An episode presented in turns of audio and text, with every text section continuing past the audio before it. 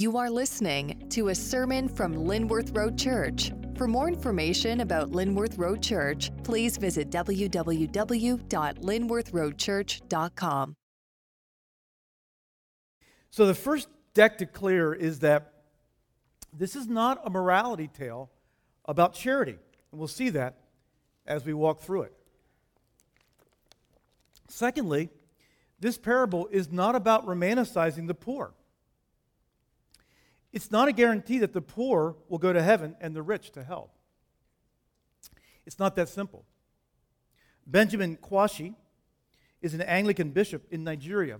Commenting on this story, he said that as a local pastor, he met many, more, he met many poor people who are very rich in wickedness.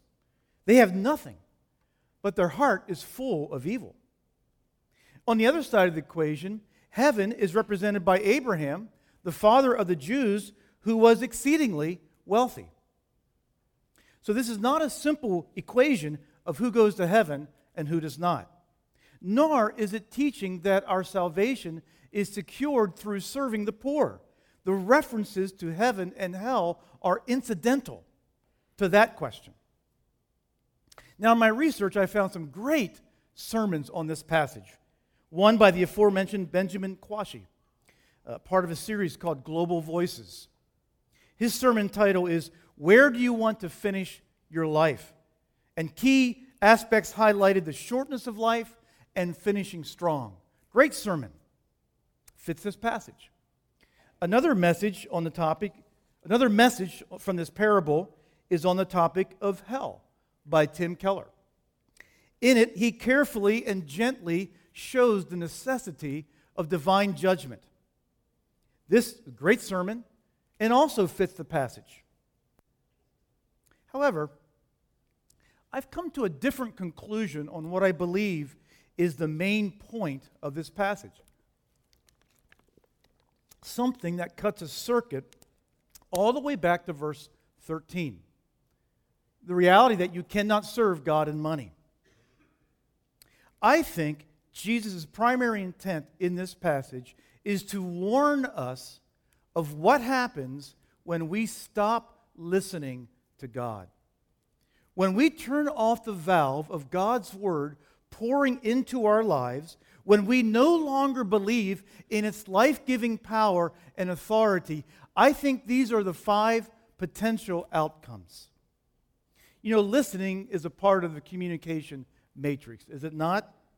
We need to listen and speaking is the other. Listening and speaking and a common language we both understand is how we communicate. It seems pretty simple, but communication rarely is. Things get in the way.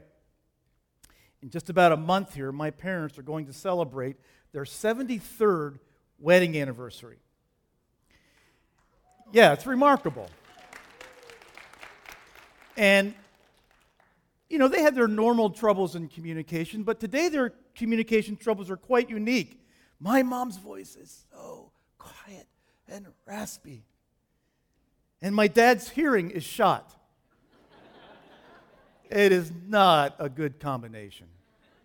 It has led to some comical moments. It leads to awkward moments when my mother turns to me with my father sitting right next to me and in despair saying, He can't hear me. He's not listening. My parents' communications problems are from old age. Old age is not my problem.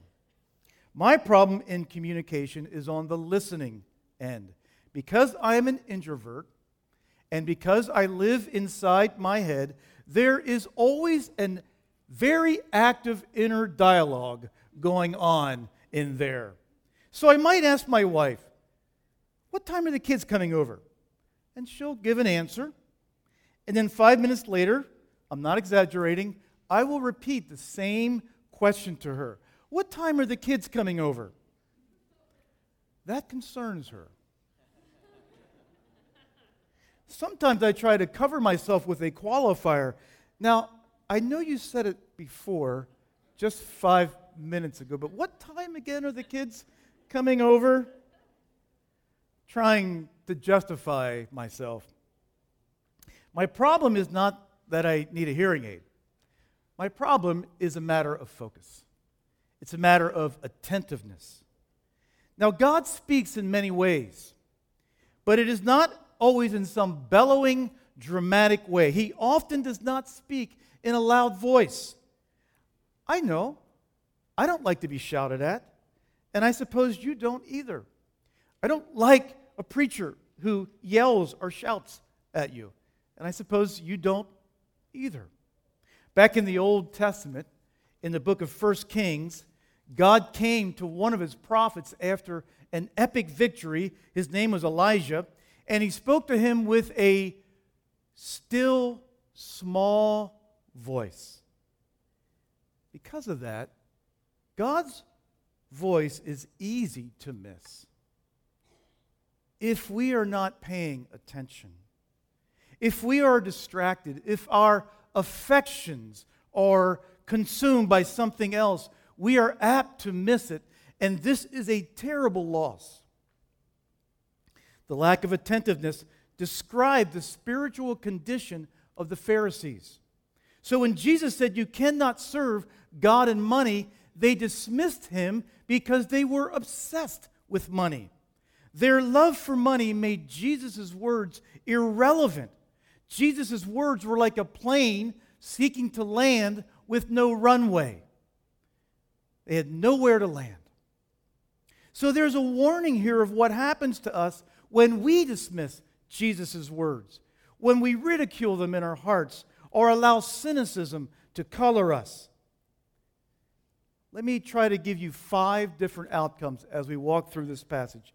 Look at verse 14, number one. So if you're taking notes, going to be five points here on on, how, on outcomes of not listening. First is that you find your identity in the approval of others. When we're not listening, we find our identity in the approval of others.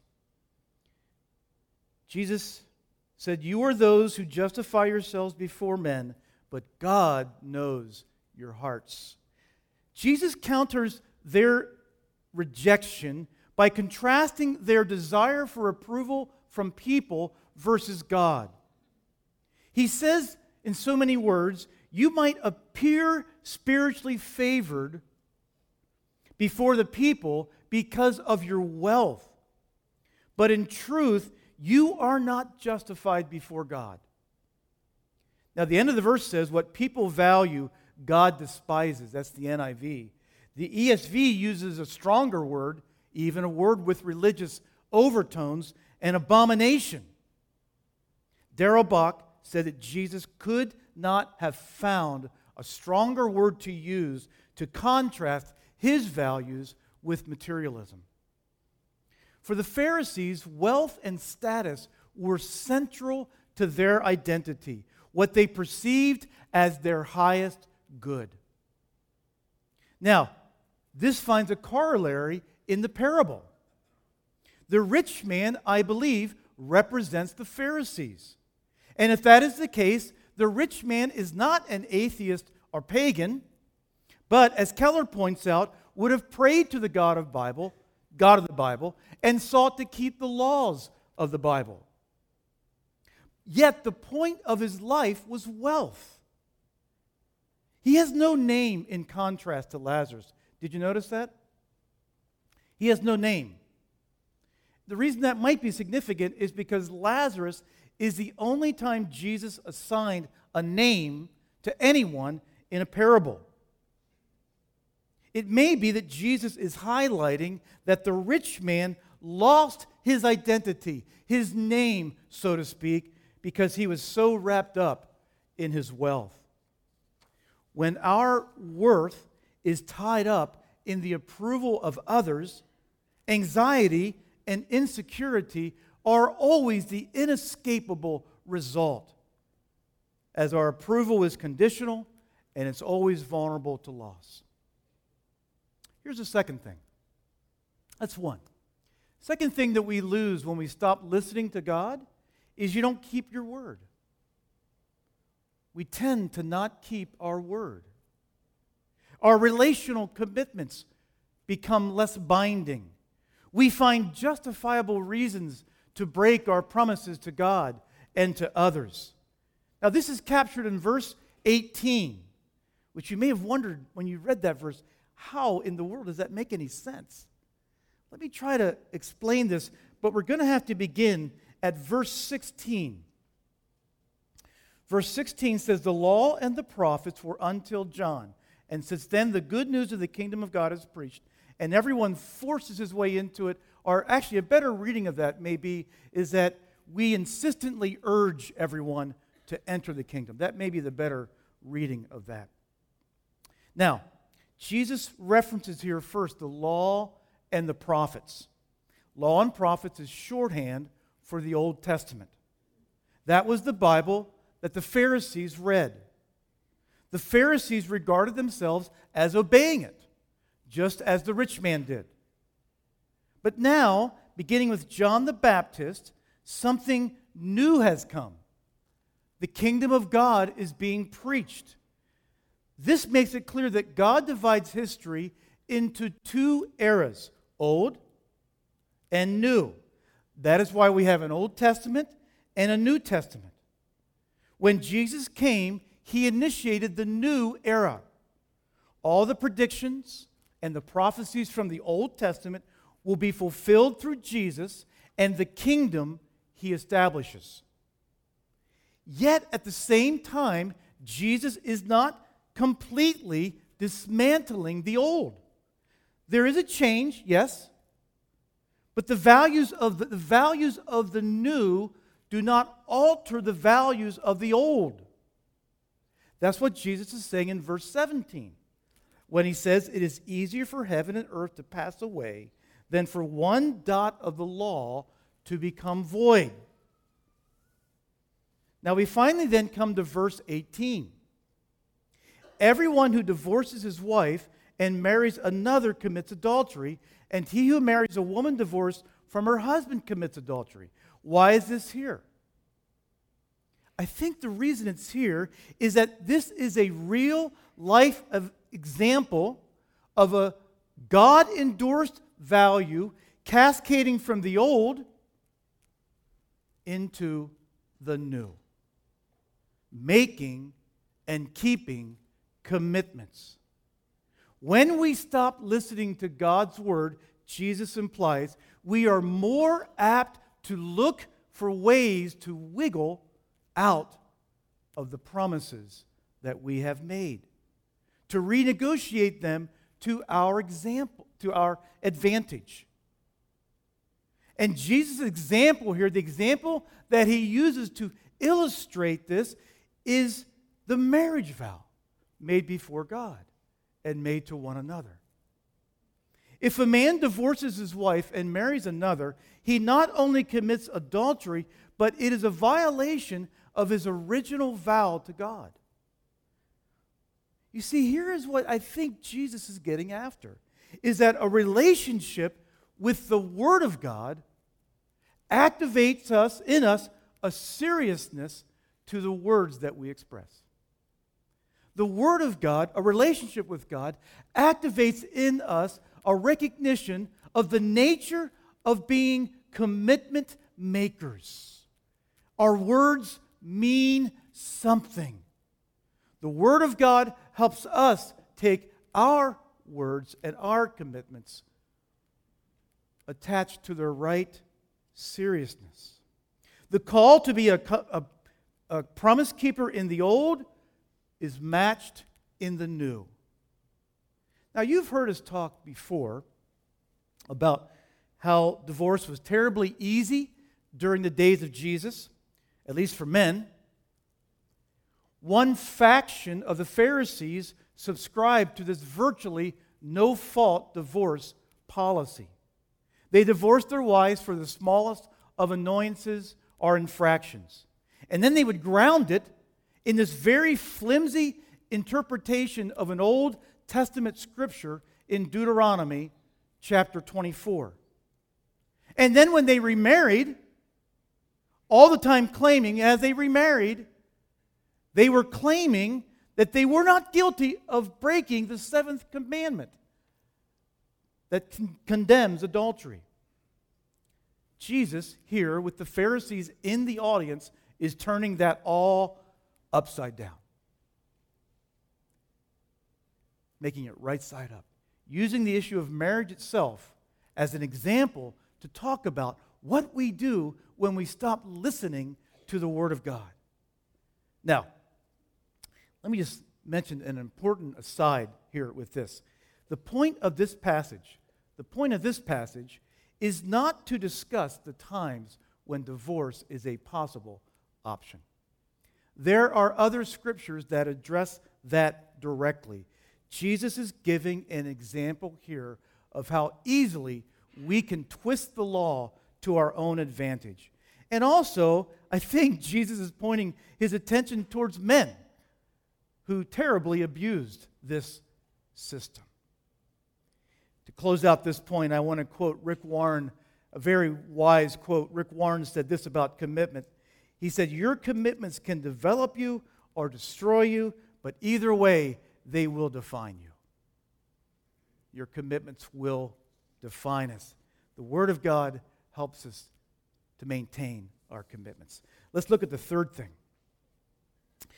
What's the third thing that happens when we miss the still small voice of God? you become blind to the needs of others. You become unaware of the needs of others. Did you notice the vividness of these two characters? The rich man is dressed in fine linen and purple, a sign of great wealth. We imagine Lazarus in rags. The rich man has plenty to eat, a sumptuous feast. Every day, Lazarus is racked with hunger.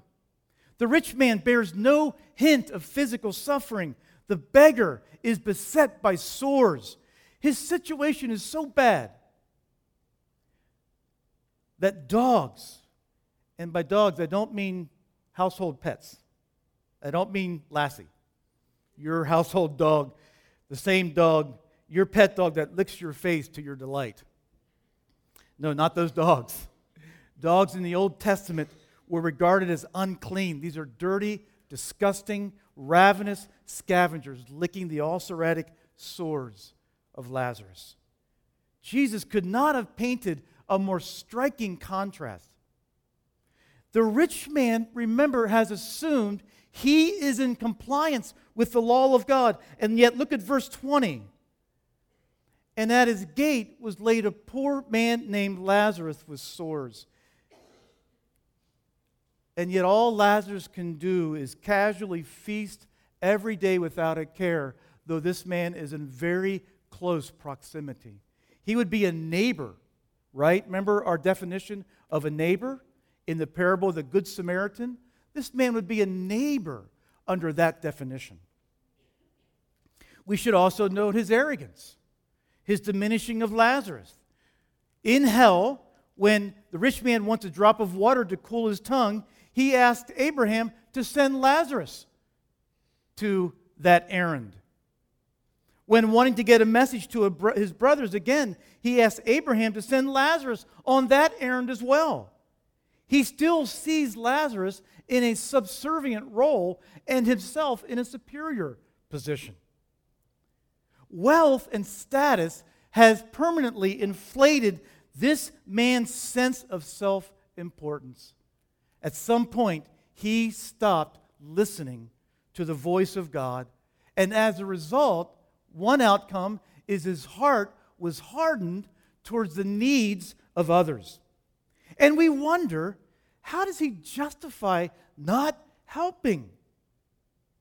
Well, here's a possibility. Perhaps there is an assumption in Lazarus in the rich man's mind that Lazarus is cursed or is undeserving. Some Pharisees had the spiritual belief, a false spiritual belief, that their wealth was a sign of God's blessing in return for their righteousness, a sort of stamp of divine approval. And if the rich man saw his wealth as evidence of God's blessing, then it follows he saw Lazarus' poverty as a curse. And if cursed, why should I help? Again, maybe here in the modern day, perhaps some of our assumptions and excuses for not helping the poor may be similar. You know, this attitude might explain why the Pharisees were sneering at Jesus, literally to be dismissive, to be contemptuous of him. Who is this Jesus? Who is this poor man being followed by other poor people? Where is God in that? What can he teach us about God's blessing and wealth? I'm not signing up for his seminar. He lost that still small voice of God and lost the tenderness for others. You know, if we can give a positive side of the equation this morning, you might know that it's Black History Month. I read a great story about a, uh, written by Kathy Pierre, who celebrated an incredible woman named Fannie Lou Hamer. She was a civil rights activist. She was a believer. In addition to her famously saying, I'm sick and tired of being sick and tired, she also said, A city set on a hill cannot be hid. And I don't mind my light shining. I don't hide that I'm fighting for freedom because Christ died to set us free. Her voters' rights activism put her life on the line, and she was jailed, beaten, tortured, and sexually assaulted by white supremacists. She was left with permanent damage to her eye, kidney, and leg, and yet it did not stop her. Before her death in 1977, she found a farm cooperative for about 1,500 poor families giving them a reliable food source and a level of financial stability. Again, her commitment to the needs of others, her awareness of others' needs, flowing from her commitment to Christ. Let's look at a fourth one. A fourth outcome of when we stop listening to the still small voice God, and that is that you cease thinking about eternity. We cease thinking about eternity. You know, a great surprise here awaits the rich man, doesn't it? There's a reversal in the afterlife. That is part of what makes this story so memorable. Reversals, right, are classic in storytelling. When the audience's understanding of everything in the story in a single moment is turned on its head all reality changes in an instant. Now, go back a few years, but think about the movie The Sixth Sense, right? Great reversal. How, when you find out the psychologist being dead puts now everything in a completely different light. I suppose all of you can think of a great story where it was the reversal that caught you. That's what we have here. Lazarus is in heaven the rich man is in hell, and a great chasm lies between them so that no one could cross over to the other. For the rich man, his trajectory towards hell began in this life. Hell is the inevitable result of an identity built on self gratification. His continued arrogance towards Lazarus shows nothing has changed. His actions reveal a heart never recreated, a heart never regenerated through the power of the Holy Spirit. Never made humble his heart, never made humble and kind through repentance. God's love was not in him. As one author put it, his attitude towards his possessions was one of self serving greed. And this lack of repentance resulted in divine judgment, which three times he describes as torment or anguish. Now, whether the fire of hell is real or metaphorical, I believe metaphorical, nonetheless, hell remains a barren place of desolation and a place of great spiritual thirst. When we stop thinking about eternity, our accountability to God, a future judgment, when we shroud ourselves in the false belief that we are independent, autonomous beings, arbiters of our own morality, small sovereigns without any need for God, death then reverses all of that illusion with an overwhelming tidal wave of reality. One of this year's Oscar nominees was a movie called The Irishman, starring Robert De Niro. Brett McCracken is a cultural commentator that I really like. He offers a captivating look at one of America's whodunits.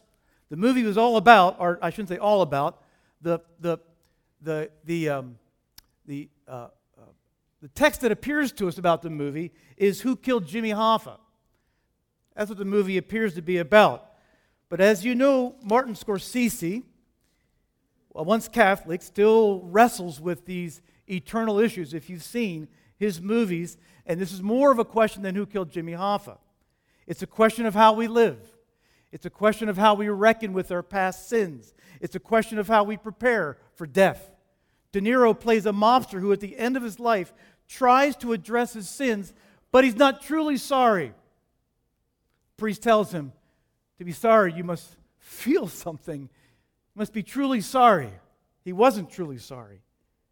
And at the end of his life in a nursing home, he's weak, lonely, and abandoned by those closest to him, and most of all, afraid. And it pictures the sadness and the emptiness of life. Even for all of his underworld exploits, the viewers at the end of this movie are reminded that life is a vapor, a quickly forgotten whisper. And all that we do in the name of your fleshly fortune and glory will fade into oblivion. When the rich man stopped listening to the voice of God, he forgot about that. He ceased to think about eternity. Now, I'm going to give you the fifth reason, but I'm going to skip this point for the sake of time. I just want to say in this fifth reason, the fifth outcome of how we uh, what happens when we stop listening is we justify our unbelief. What happens here, I'll just explain it briefly. What happens here is that this man tells Abraham to warn his brothers because, hey, uh, Abraham, if you send them like a cheap networks horror show, if you send to them some ghostly figure like from where I'm at, then they'll believe. What's the subtext of that? What's the subtext? The subtext is I didn't have enough information. I was treated unfairly. I wasn't given the information that I need in order to believe. And how does Jesus respond to that? so classic. No, no. You had everything you needed. You had Moses and the prophets, you had in the Old Testament everything you needed in order to have salvation and a relationship with God. You had it. But this is a serious case of deflection. And when we ignore the still small voice of God, then we justify our unbelief by saying we didn't have enough information. But it's only a deflection. Okay, so Five things here that happen when we stop listening. And, and again, I, I believe that the whole, you know, what we try to do is when we, when we teach the scriptures as teachers, we try to embody, we try to grab the feel of the fabric of the passage itself. And what we have here is a warning. This is a warning. These are the kinds of outcomes when Christian, not just non Christian, but when as Christians, we stop paying attention to the still small voice of God. We find our identity in the approval of others. Our word is no longer our word. We become increasingly bl- blind to the other the needs of others. We're caught in our own narcissism. We stop thinking about eternity. And then we begin to justify our points of unbelief through deflection and through blame shifting. So, what do we do about this? Let me just take the remaining minutes here and take a little bit of a pivot, if we could. If we could take a mental pivot. I don't want to leave us with just the warning, which again is what I think this passage is. I want to give us one thing that we can do in order to hear the still small voice of God. And here's what, what I want to do with this in just a few minutes. I want to encourage us to read the scriptures. Now, that we've said many times. But I want to give you something that I read this past week that answers very succinctly why we read the scriptures. I wish I could have done this myself. I'm just not that creative. But this is very creative, and I think it will be a, an encouragement to you as you think about why do we read the scriptures? And again, remember, we're encouraging you that this year, as we always do, but particularly this year, and we hope that you're going through the songs of Jesus every day by Tim Keller. Some of the references, even this past week through the Psalms, particularly emphasize the importance and the value of God's Word and the importance and value of listening to God's Word. We hope that you're going through this. But I found this, uh, uh, it's a blog post by British pastor. He's British. That's why, that's why it's so creative. On why we read Scripture. And I want to close with this as a way of encouraging us. So we've warned you on the outcomes, but so what do I do then? How do I read the Scripture in a way that I can, I can hear the still small voice of God? Let me go through these thoughts by Andrew Wilson. Number one, why do we read Scripture? We do not read it to earn. It is so easy to be tricked into thinking like this. But the purpose of reading the Bible is never to present God with a good work that entitles you to reward. You are no more justified or loved by God after reading the Bible for an hour than you are playing PlayStation or having breakfast or going for a walk. Let's just get that out of the way, number one. We don't read it in order to earn. Okay? Instead, we read it to learn. We read it to learn about God, about His world, about ourselves, about how they fit together in His purposes. Despite the popularity of phrases like, we need transformation, not information, careful reading is always going to involve learning things we don't know so that we might be changed by them. Psalm 119.73 says, Give me understanding to learn your commands. A disciple is a learner. Reading Scripture is more than learning, but it is not less than that. It's not less than that. We read to learn. Secondly, we read it to discern. Hebrews 5 13 and 14 says, Solid food is for the mature, who by constant use have trained themselves to distinguish between good and evil. Maturity is not just knowing what to think, but how to think. It is not just knowledge, but it is wisdom.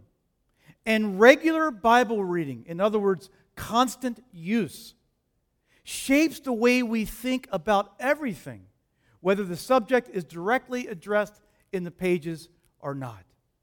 Diligence produces discernment. We read to discern. Next, we read it to turn.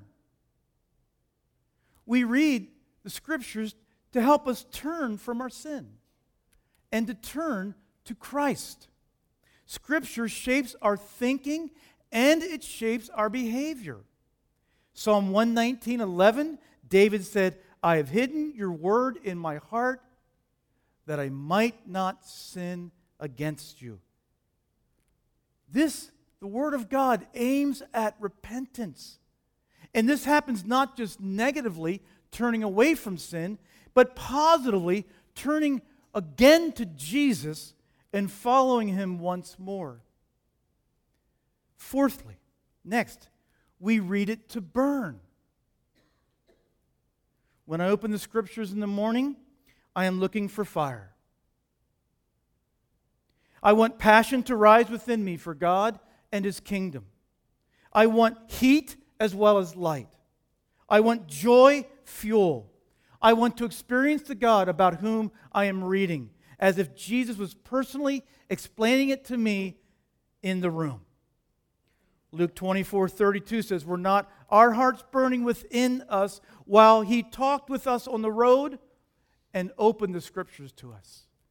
Were not our hearts burning within us? And then finally, we read it to yearn. Reading the Bible stirs our hearts with desire for another world. As we read, the seed of the kingdom is awakened in us. We long for the realities of heaven to become realities on earth. We pine for the day when our faith will be sight and justice will roll down like rivers and death will be swallowed up in victory. Out of that longing comes hope, and out of that hope comes prayer. We read it to yearn. Why do we read the scriptures? We read it to learn, to discern, to turn, to burn, and to yearn. And friends, when we do that in a position of humility and dependence and expectation every day, you are going to experience the still, small voice of God in your life. The last thing I want to say this morning. This was in one of our readings this past week. Is that Jesus was saturated with God's Word. He was saturated with God's Word. You know, when he was on the cross, he, uh, he wasn't able just to pick up a Bible and read it, was he? And yet, on the cross, his words as he quoted Scripture, Psalm 22, Psalm 31 6. In that moment of terrible injustice, in that moment of catastrophe, in that moment of weakness, what comes out of the mouth of our Savior? Scripture. God's Word saturated, living, breathing in Him. One of His final words, Psalm 31 5 Into your hands I commit my spirit. The Word of God was dripping from his lips. You and me, we can share in Jesus' life. We can experience the presence of the Father now, whether we are in blessing or whether we too are experiencing injustice, being misunderstood, feeling, in a sense, like you're being crucified. We can experience the presence of the Father through the same agency as Jesus did God's Word. Word of God, speak. Let's pray.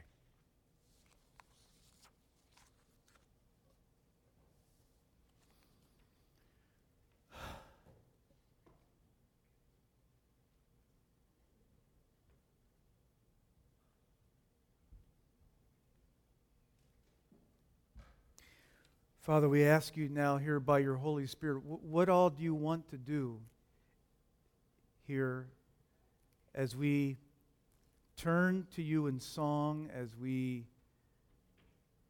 come to you with our offering, as we come to you in prayer? What do you still want to do in our lives and our hearts, Holy Spirit?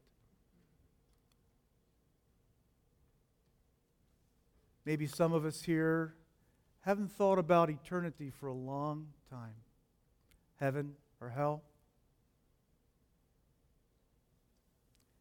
Accountability to you.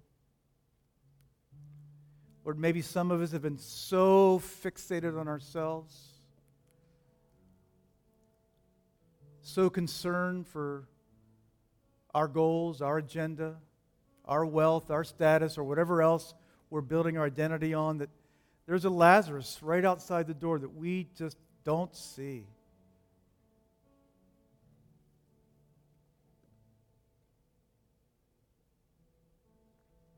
Lord, maybe for some of us it's been months since we've picked the Bible up.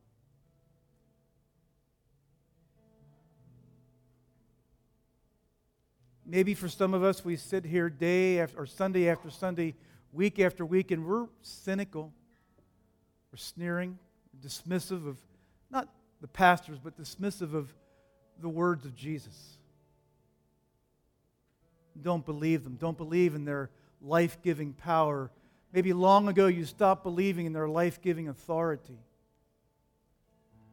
And now you can feel those outcomes just growing in your heart, encroaching your heart like barnacles on a boat. They're just crawling up around you and they're beginning to get inside of you.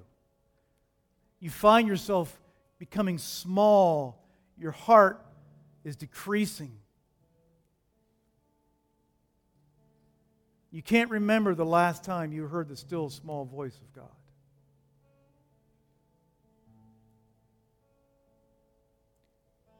When you fear losing someone's approval, your whole life collapses. When you fear losing someone's approval, you spin into a depression for weeks.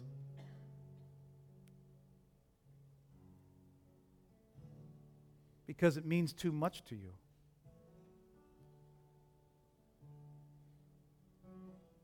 Maybe you've become overly sensitive and people can't say anything to you. Any kind of criticism that comes your way, you just you find yourself just rejecting and blaming and judging them and you, you've become so sensitive. You can't you, you need so much the approval of others. You can't hear a word of criticism. Or you get a word of criticism, again, you're spun into weeks where you're just you're just lost.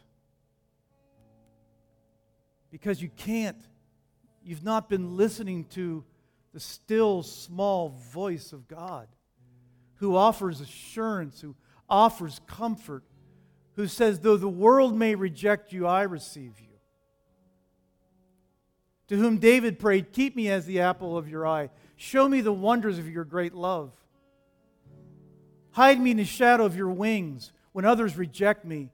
You've not known how to pray those prayers because it's been months since you've talked to Him or months since you've opened the Bible.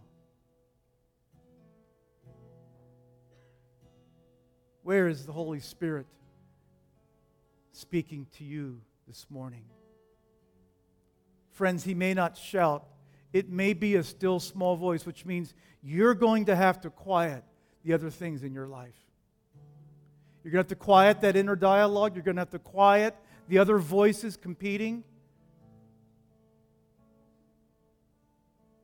It'll have to be like you're singing a solo part in a four part harmony, and you've got to just hear your part, and you've got to dismiss the others in order to stay in tune. Sometimes it takes that kind of concentration to hear the still, small voice of God above the clutter. Are you willing to do that?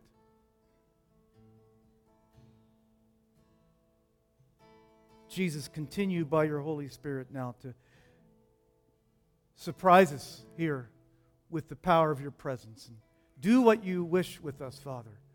We, as a faith community, we belong to you. We are yours. You are our shepherd.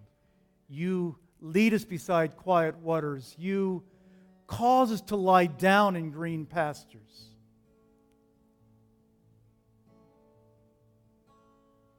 You guide us through the paths of righteousness for your name's sake. You provide a meal for us in the presence of our fears, in the presence of our shame, in the presence of our guilt, in the presence of our despair, you provide a sumptuous feast for us. Lord, may joy again run over. May we again tap into you and the joy fuel that you provide. May our hearts burn and may our hearts yearn as we hear the still small voice God, let us now respond to you in song, in offering, in worship. And all of God's people said, Amen. Amen.